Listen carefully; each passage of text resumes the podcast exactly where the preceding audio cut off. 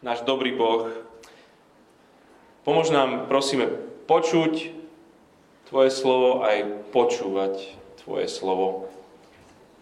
Tak skutočne je to slovo, ktorom, do ktorého by sme asi radi sami zamontovali a, a asi aj ti rozprávali, že by to malo byť inak a že by sa nám to možno aj sa nám to nebude páčiť, čo čítame. Ale tak nám daj prosím to srdce, ktoré by tebe patrilo a skúsilo tebe dôverovať vo všetkom, čo ty robíš a hovoríš. Amen. A, takže dneska budeme v tej 19. kapitole prvej knihy kráľov, ale je trošku kratšie ako tie ostatné, ktoré sme tu doteraz mali. Tak je to možno, že príležitosť povedať si niečo o, o biblickom žánri historického rozprávania ako takého. 60% tejto knihy je príbeh. Alebo sú príbehy. Čiže evidentne je to spôsob, akým Boh chce s nami komunikovať. A príbehmi. Väčšinu tohto školského roka sme v príbehoch, v tomto žánri. Takže také dve základné pravidlá, keď budete aj vyčítať, typy, ako, ako čítať biblický príbeh. To, to prvé je, že, že kľúčom k pochopeniu biblického príbehu je, je skúsiť počúvať autora, rozprávača toho príbehu. Um, on je ten hlas Boha, jeho uhol pohľadu je pre nás ten autoritatívny. Biblický príbeh to je vlastne vždy nejaká historická udalosť a potom tá autorová interpretácia tej udalosti. Toto je to, čo sa stalo, plus vy všetci takto tomu rozumejte. To je biblický príbeh. Počúvajte napríklad, teraz v knihe Kráľov sme a v Izraeli vládne Omriho dynastia a král Achab a jeho kňažná Izabel. A za chvíľku bude kráľovať ich syn. A tak úplne končí celá táto prvá kniha kráľov. Tak prosím, prelistujte si úplne nakoniec, v 22. kapitole 52. verš, iba na ukážku. Achabov syn Achazia sa stal kráľom nad Izraelom v Samárii v 17. roku vlády judského kráľa Jošafáta. Nad Izraelom vládol dva roky. Hej. Kto, čo. A potom autorov koment robil to, čo je zlé pred hospodinom. Chodil po ceste svojho otca, po ceste svojej matky, o nich sme teraz veľa čítali, a ešte po ceste Nebatovho syna Jarobeama, to bol ten prvý zlý král, ktorý strhol Izrael na hriech. Slúžil Bálovi a uctíval ho, čím urážal hospodina Boha Izraela presne podľa vzoru svojho otca. Hej, čo sa udialo? Nastúpil král, autorov koment, čo si máme o ňom myslieť, že nie je o nič lepší ako jeho otec. Hej, čítame príbeh a počúvame, ako autor interpretuje. To je tá prvá vec. To znamená, že to vôbec nie je to postmoderné čítanie, že prečítaš si a pre teba to znamená hento a pre mňa to znamená niečo iné. Vždycky nás zaujíma to, čo si autor o tej udalosti myslí. Nie je to, čo by sme si my mysleli. Druhá vec, nielen, že je Boh sám sebe najlepším interpretom, ale on je aj hlavným hrdinom tých svojich príbehov. Lebo Biblia je Božím seba zjavením. To znamená, že si musíme dávať pozor, aby sme s príbehov nemoralizovali. Minulý týždeň sme boli v 18. kapitole a 4 lekcie, ako poraziť nepriateľom na našom vrchu Karmel. Keď ty budeš bojovať s nejakými duchovnými nepriateľmi alebo tak ďalej. Nemoralizovať, ale ani nepsychologizovať. A to bude zase pokušenie v tejto 19. kapitole, lebo Eliáš tam chce zomrieť a my hneď, aha, depky má, takže treba mu dať nejaké antidepresíva, alebo proste hneď vidíme v tom, nie, najistejšou líniou aplikácie je, že, že aký bol Boh vtedy, taký Boh teraz. On je ten nemenný, ten stály. My, my v tom príbehu, my nie sme ten Bohom vyvolený král, ktorý má vládnuť Božiemu ľudu. To, to nie si ty, ani ja. A do, ty, ty a ja, my nie sme tí, ktorí stoja pred hospodinom a teraz nesú Božiu zväz Božiemu ľudu. Ty nie si prorok, takýto ani ja nie som. To Ježiš je tým pravým a lepším kráľom. On bude tým pravým a lepším prorokom. My v tom príbehu sme sme ten Boží ľud. Takže to je rýchlo kurz biblických príbehov. Snáď vám to pomôže, keď 60% Biblie sú príbehy, tak, tak toto je spôsob, akým ich čítajte. Sledujte okuliare mať autora, jeho okuliarmi to čítať a jeho uši mať, počúvať, čo nám Boh hovorí o Bohu. Ale už teraz poďme späť do príbehu prvej knihy kráľov. Po 18. kapitole, ste boli s nami tu minulý týždeň, sme plní pozitívnych očakávaní. A čo sa asi udeje, keď hospodín porazí mocnosti na vrchu bála. Aké to bude, keď končí jeho súd, keď začína pršať.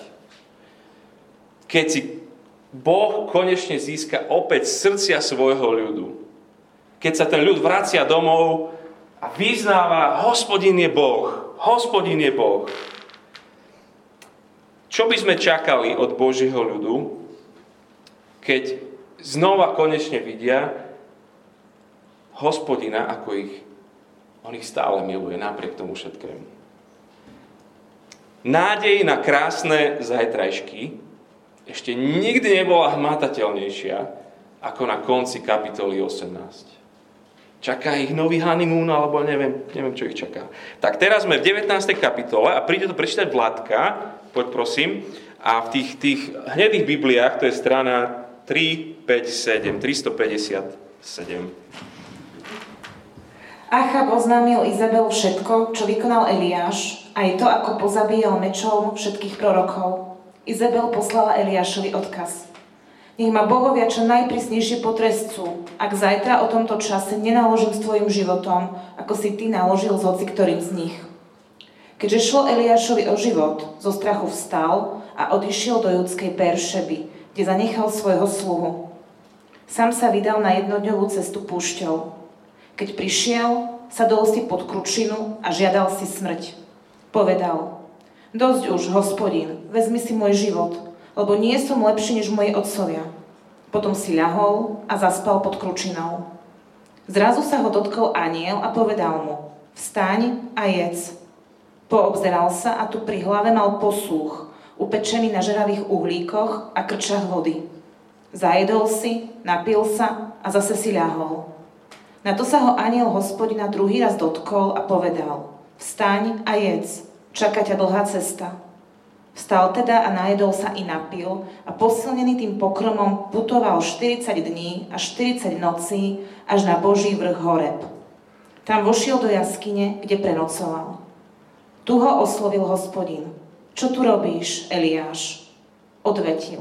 Príliš som horil za hospodina Boha zástupov, lebo Izraeliti opustili tvoju zmluvu, zrúcali tvoje oltáre a tvojich prorokov pozabíjali mečom, takže som zostal iba sám. Snažia sa však i mňa pripraviť o život.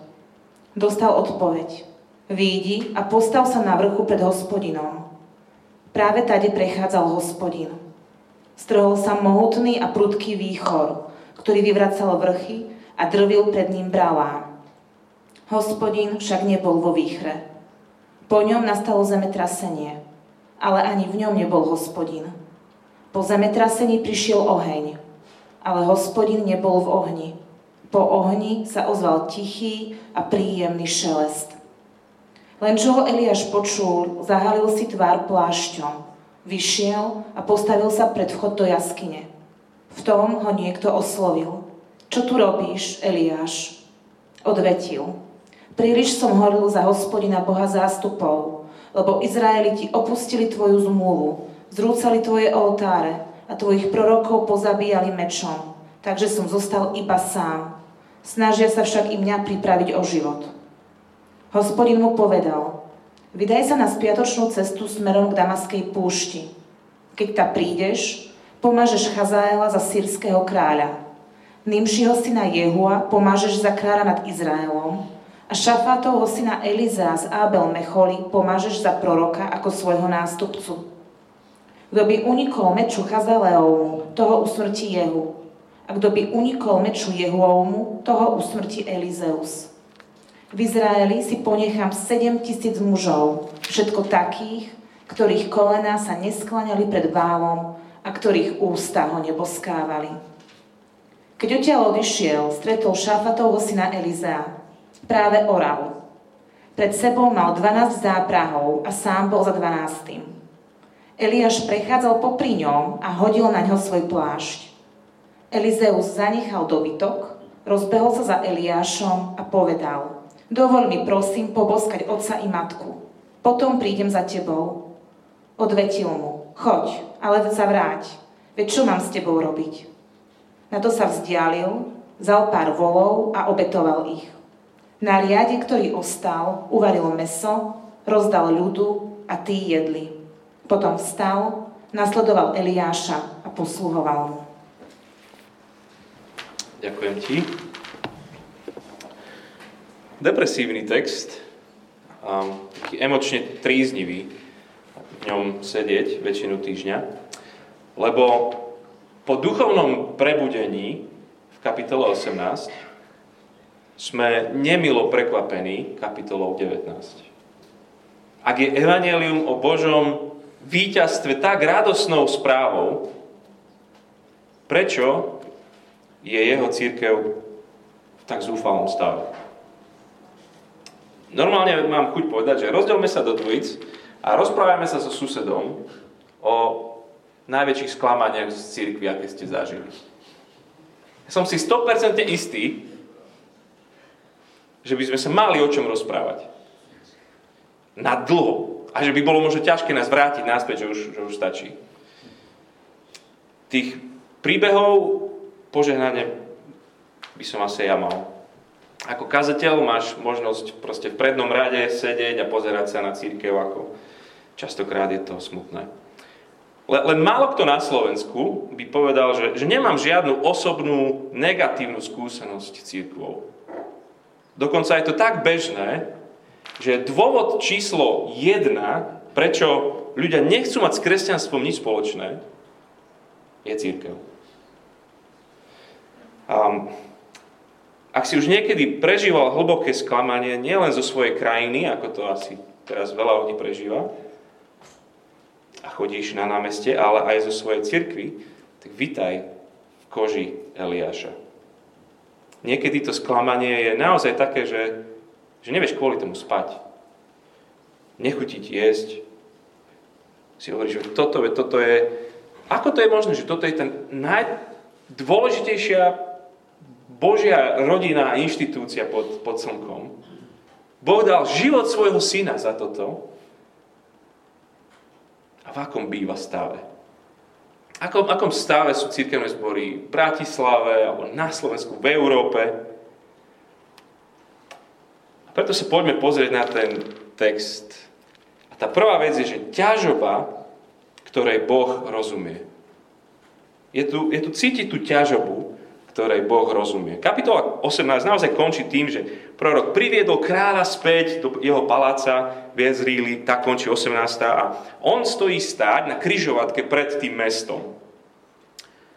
19. začína, že Achab, ktorý teda vošiel, oznámil Izabel všetko, čo vykonal Eliáš, aj to, ako pozabíjal mečom všetkých prorokov.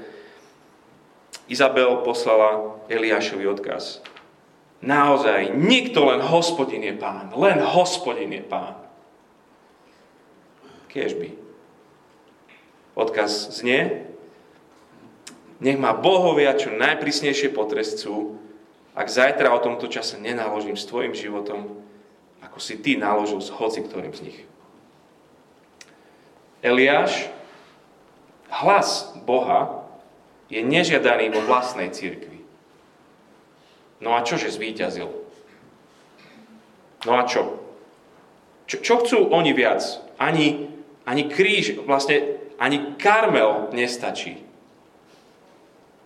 A dokým je na tróne ona, sme stále na začiatku. Ani o milimeter sme sa nepohli. Od verša 3. Keďže šlo Eliášovi o život, zo strachu vstála a odišiel do judskej Beršeby, kde zanechal svojho sluhu a sám sa vydal na jednodňovú cestu púšťou. Keď prišiel, sadol si pod kručinu, to je taký nejaký krík, a žiadal si smrť. Stačilo. Stačilo. Rovnako som neúspel, ako všetci predo mnou. Hovorí, dosť už, hospodin, vezmi si môj život, lebo nie som lepší než moji otcovia. Eliáš zažíva to, čo zažíval Mojžiš s Izraelom. A kamoši, to bol Karmel v Egypte. Ani jeden z egyptských bohov nestačili na hospodina. Ich, ich vyviedol, roztvoril more, oni prešli. A len čo proste adrenalín sa vstrebal, oni, že vráťme sa naspäť. To, to nechápeš. Bude niekedy tento ľud dôverovať Bohu? Eliáš zažíva to, čo potom Ježiš zažíval, keď, keď náboženskí lídry za ním chodili a že daj ešte jeden dôkaz, kámo. Ešte jeden dôkaz daj. Nech si sme si úplne istí, že si Mesiáš. A Ježiš hovorí, to je blbosť. Celá generácia Ježiša odmietla, napriek tomu, že im vyliečil všetkých chorých, že im kresil mŕtvych, že ich nasítil. Spozná niekedy tento ľud, že skutočne Ježiš je Boží syn? Ježiša odovzdali Izabel, kráľovi Herodesovi a ponskému rímskému Pilátovi na popravu. Ale najviac sa v Eliášovi videl kto? Ján Krstiteľ. On podľa jeho vzoru sa ešte aj obliekal. Nejaký taký štýl mal. Podobne ako Eliáš, Ján sa pozrel na svoju církev a hovorí, že to je duchovne mŕtve. A to, to, čo Ján robí, hovorí, že poďte, musíte sa otočiť. Musíte sa otočiť v pokániku k Bohu, lebo On prichádza v súde. Vy ako církev, vás zastihne váš Boh v súde, keď príde. A ako to skončilo? Prišiel o hlavu, vďaka komu? Vďaka kráľovej manželke Izabel alebo Herodiade. Eliáš je Ján. Eliáš vidí, že Antikrist v paláci nikdy neuverí. Aj keby videla 100 karmelov. Pokiaľ církev vedie Antikrist, nepohne sa ďalej. Eliáš musí utiecť, ak nechce byť tromfom pre túto kráľovnu. Radšej si hovorí, nech zomrie od hladu na púšti, ale aspoň rukami hospodina, ako by ma mala Izabel zabiť a ona si povie, že ja som teda triumfovala nad hospodinom. A je dôležité si všimnúť, môžeš ukázať, že, že tento útek od Izabel je vlastne útekom ku hospodinovi. On odchádza úplne, že priamo čiaro dole, dole, dole, dole, na juh. Beršeba, to miesto, čo som čítal, je najjužnejší bod Izraeli, to je tam hore, kde začína tá modrá. Ale on ešte chce ešte ísť ďalej. Hovorí, že ide ešte, ešte jeden deň cesty, lebo sa chce dostať na vrch hospodina. To je doslova Horeb, alebo Sinaj. V 8. verši sa tam dostane. Aj keby ho to malo stať život, on tam chce predstúpiť pred svojim skutočným kráľom.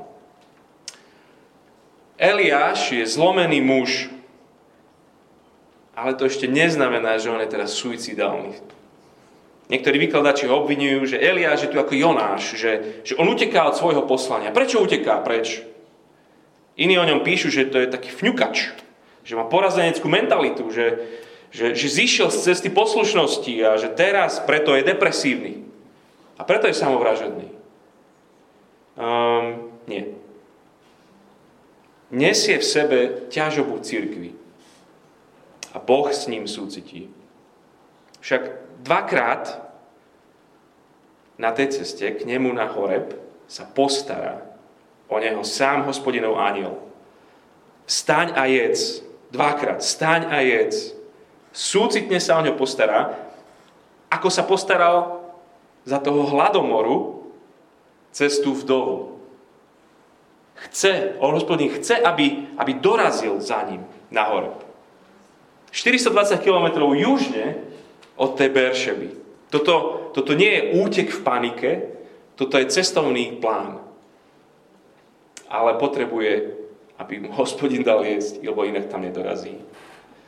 To je muž, ktorý nosí ťažobu z toho, ako sa má jeho církev. Tu je muž, ktorý by mohol doslova povedať to, čo Ježiš povedal. Svetlo prišlo na svet, ale ľudia milovali väčšmi tmu než svetlo, lebo ich skutky boli zlé. To Ježiš hovorí. Veriaci človek môže a aj býva zlomený, ak sa jeho církev odvracia od Boha. Toto je ťažoba, s ktorou Boh súcití.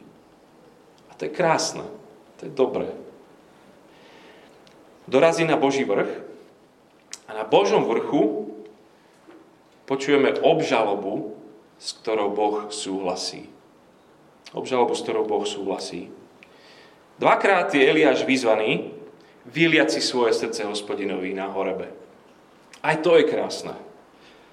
Čo tu robíš, Eliáš? Nie, nie je to výčitka, je to krásne gesto Boha. Čo ťa trápi? Prečo si prišiel? Verš 10. Odvetil, príliš som horlil za hospodina, Boha zástupov, lebo Izraeliti opustili tvoju zmluvu, zrúcali tvoje oltáre a tvojich prorokov pozabíjali mečom, takže som zostal iba sám. Snažia sa však i mňa pripraviť o život. Možno nám to je veľmi vzdialené, lebo, lebo my horlíme, my, my sa trápime za, za politiku, za, za robotu, za peniaze horlíme a trápime, za všeličo, hej? Ale tu je niekto, kto sa trápi a horlí za Boha, za jeho církev. Predstavujem si ho, ako tam stojí a plače tvoja církev, asi si to videl, Izrael opustil zmluvu. Ľudia neriešia svoj hriech. Zrúcali oltáre. Všetko je dnes dovolené. Nikto nemá o tvoje slovo záujem. Prorokov pozabíjali. Ja som ukážkový príklad tohto celého. Možno niekedy cez týždeň spomalte a rozímajte nad tým textom. Keby pred Bohom stál Boží syn, čo by hovoril o stave církvy na Slovensku? Hospodin mu odpovedá tým, že mu ukazuje kontrast moci a tichosti. Odteraz už tá jeho služba bude viacej o tej službe tichosti. Od verša 11 dostal odpoveď. Vidí a postav sa na vrchu pred hospodinom. Práve tade prechádzal hospodin. Strhol sa mohutný a prudký výchor, ktorý vyvracal vrchy a drvil pred ním pralá. Si predstav, že v tom stojíš. Hospodin však nebol vo výchre. Po ňom nastalo zemetrasenie, ale ani v ňom nebol hospodin. Po zemetrasení prišiel oheň, ale hospodin nebol v ohni. Po ohni sa ozval tichý príjemný šelest alebo hlas. Keď chcete, môžeme sa potom cez slajd rozprávať o tom, že, že ako táto udalosť sa, sa podobá, alebo čom sa nepodobá, keď na tej istej hore, na horebe na Sinaj bol Mojžíš a tiež stretol hospodina tiež prechádzal pred ním a môžeme sa o tom rozprávať. Ale určite by sme čakali, že hospodin bude v tých ohromných fenoménoch. Mm-mm. Tichý a jemný hlas. Boh nie je v tých mohutných fenoménoch. Tie nakoniec nepresvedčili absolútne nikoho. Ani za Eliáša, ani za Mojžiša, ani za Ježiša. Viera, skutočná viera, je z počutia toho obyčajného, tichého, skoro nepočuteľného Božieho hlasu. Bože dielo stojí a padá na, na počutí tichučkého hlasu Boha. Eliáš musí výjsť von z jaskyne, lebo sám ledva ho počuje, no tichý hlas stačí na to, že si uvedomí, že on je v prítomnosti živého Boha. Verš 13. Ale čo Eliáš počul, zahalil si tvár plášťom, vyšiel a postavil sa pred vchod do jaskyne. V tom ho niekto oslovil, čo tu robíš, Eliáš? Odvetil, príliš som horil za hospodina, Boha zástupov, lebo Izraeliti opustili tvoju zmluvu, zrúcali tvoje oltáre a tvojich prorokov pozabíjali mečom, takže som zostal iba sám. Snažia sa však i mňa pripraviť o život. Eliáš má teraz príležitosť ako Boží prorok predniesť oficiálnu obžalobu na Boží ľud. A Boh s ňou súhlasí. Plecia spustené, srdce zlomené. Jeho obžaloba znie, ja som do bodky splnil všetko, čo si mi povedal. Všetko, čo si odo mňa chcel. Ale tvoj ľud na teba kašle. Sľúbili, že nebudú mať iných bohov pred tebou, ale majú. Sľúbili ti vernosť, ale teraz sa snažia radšej umlčať všetkých verných hlásateľov Tvojho slova. Tvoj ľud, Bože, už ťa nechce. Obžaloba svojvoľnej, nevernej cirkvi, s ktorou hospodin súhlasí. Je to tak. Ježíš väčšinu svojich zázrakov, znamení spravil na, na malom území Galilei. Väčšinou okolo malého mestečka Kafarnauma. Ale jedného dňa im hovorí, že, že, že beda Kafarnaum. Hovorí, že v deň súdu bude ľahšie sodomskej krajine, tej, tej, tej najbezbožnejšej, aká, akú Biblia pozná. V deň súdu bude lepšie tej krajine ako tebe. Lebo vy ste videli všetko, ste zažili a počuli ste a odmietli ste. Čo my Slováci? Národ kresťanský. Tak mi to vychádza, že bude ľahšie Sodomcom než Slovákom.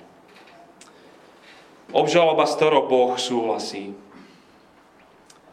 A to tretie je najťažšie, lebo to je ortiel, ktorý Boh podpisuje.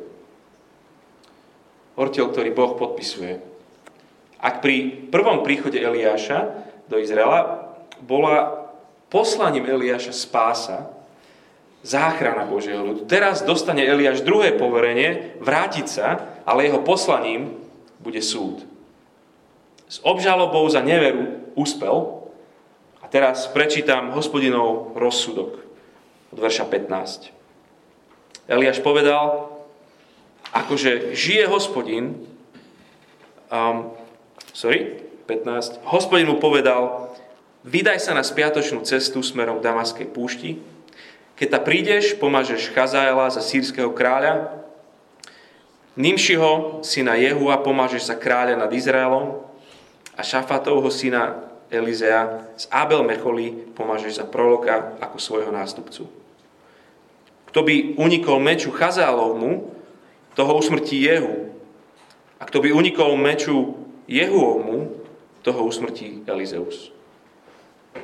Čiže ustanov troch útočníkov, troch božích jazdcov skazy. Chazael, Jehu a Elizeus traja boží atentátnici. Antikrist musí byť odstránený. Omrho dynastia skončí. Určite skončí. Ale my budeme ďalších 12 kapitol sledovať, ako sa tento istý Boží sľub naplní. Až 12 kapitol, kým sa k tomu dostaneme. Trvá to nekonečne dlho, kým Izabel nakoniec Dostaneme sa k tomu, ale oni, akože spoiler, hej, že, že vyhodia z okna a keď padá, tak ona sa otrieská a potom akože kone ju podupu a psi ju zožerú. OK? To bude potom v 9. kapitole, vtedy príďte. Ale až, až dovtedy my v podstate možno až úplne zabudneme, že rozsudok padol už teraz na horebe. Lebo Boh je ešte aj vo svojom súde zhovievavo trpezlivý. Ešte stále dáva čas. Ešte stále trvá ten deň, kedy kráľ Achab môže zosadiť zo svojho trónu Antikrista. Súd, ako uvidíme, ani na neho nepadne i hneď. Ešte trvá čas milosti aj pre neho. A, a Boh si uprostred svojho súdu na Izrael je stále ešte milosrdný. Verš 18. Uprostred toho súdu v Izraeli si ponechám 7 tisíc mužov, všetko takých, ktorých kolená sa neskláňali pred bálom a ktorých ústa ho neboskávali. Ani Izabel tomu nezabráni. Že tu bude verný zbytok. To chabé slovo je mocné toto spraviť. Deň súdu je neodvratná. Neodvratná vec. Ako pre nich, tak aj pre nás. My, moderní ľudia, už niečo vôbec také neveríme. Ježiš to sľubuje, ale nie, 12 rokov už prešlo, už 2000 rokov prešlo a, a nič. Akože, takže hospodin je veď predsa Bohom druhých šancí. Tretích šancí, štvrtých šancí, piatých, šiestých, siedmých, desiatých šancí. Reálne nám ale hrozí, že uveríme, že Boh je Bohom nekonečných šancí. Nie je. Raz príde to dosť nakoniec bude koniec. Toto je súčasťou kresťanskej zvesti Evanelia. Keď Apoštol Pavol zvestuje Evangelium um, v pohanských Atenách, on sa k tomuto dostane. Tým pohanom rozpráva o, o jeho súde. Tak končí ten jeho príhovor, keď im hovorí, Boh už teda nehľadí na časy nevedomosti a teraz ľudí napomína, aby všetci a všade robili pokánie, lebo určil deň, keď bude spravodlivo súdiť celý svet skrze muža, ktorého ustanovil. Všetkým o tom poskytol spolahlivý dôkaz, keď ho skriesil z mŕtvych.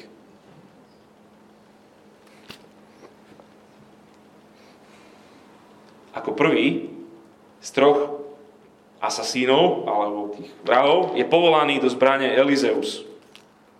Mladý muž z bohatej rodiny, veľké polia, mnoho, mnoho záprahov. Eliáš ho oblečie do prorockého taláru a on neváha všetko zanechať. Spraví hrubú čiaru vo svojom živote, vystíska rodičov, odchádza z domu, spáli ten pluch, a upečie na ňom to býka. To nie ináč návod, ako odísť z roboty a po odchode firme narobiť veľké škody. Proste nie. On, on skutočne dáva bodku za svojim doterajším životom.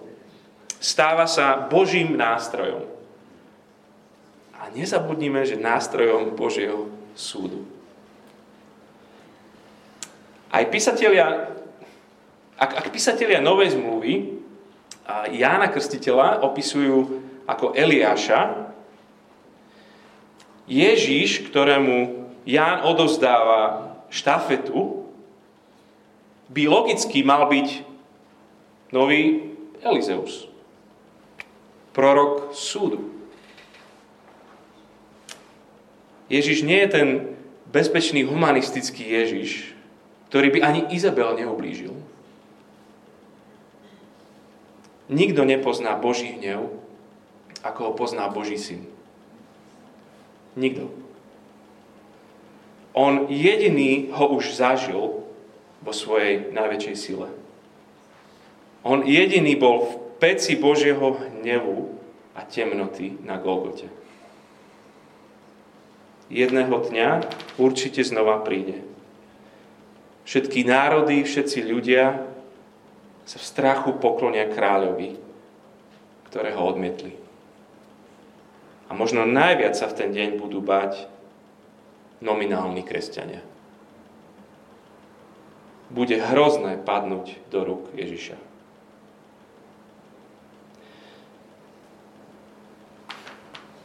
Tu text končí. Ale takisto ako meno Elizeus znamená paradoxne, hospodin zachraňuje, tak aj meno Ježiš znamená hospodin zachraňuje. Záchrana je v tom, ktorý prichádza súdiť. To je nádherná zväzť. On prichádza súdiť, ale v ňom je teraz záchrana. Dnes, poď, dnes následuj tohto Ježiša, lebo on v tej peci Božieho hnevu bol za teba. On pozná otcov hnev, pretože, sa stal obeťou za teba a za mňa. Rozsudok je právoplatný a čaká na jeho vykonanie. Poďme sa modliť. Aké bude hrozné padnúť do rúk živého Ježiša Krista. Tvoj syn nebude našim obhajcom, tak tvoj syn, Otče, bude našim sudcom. A spravodlivo nás odsúdi. Ďakujeme ti za to, že on ten hnev zobral na seba. Ale zároveň si uvedomujeme, že, že je tu mnoho ľudí, možno aj dnes večer a v našich životoch určite, ktorí nie sú bezpečí pred jeho hnevom. Pred rozsudkom, ktorý bol vynesený. A tak ťa prosíme, aby si si ich pritiahol ku sebe. Aby aj oni boli súčasťou toho zbytku, ktorý si zachrániš. Veľmi ťa o to prosíme. Máme ich radi a ty ich miluješ. Amen.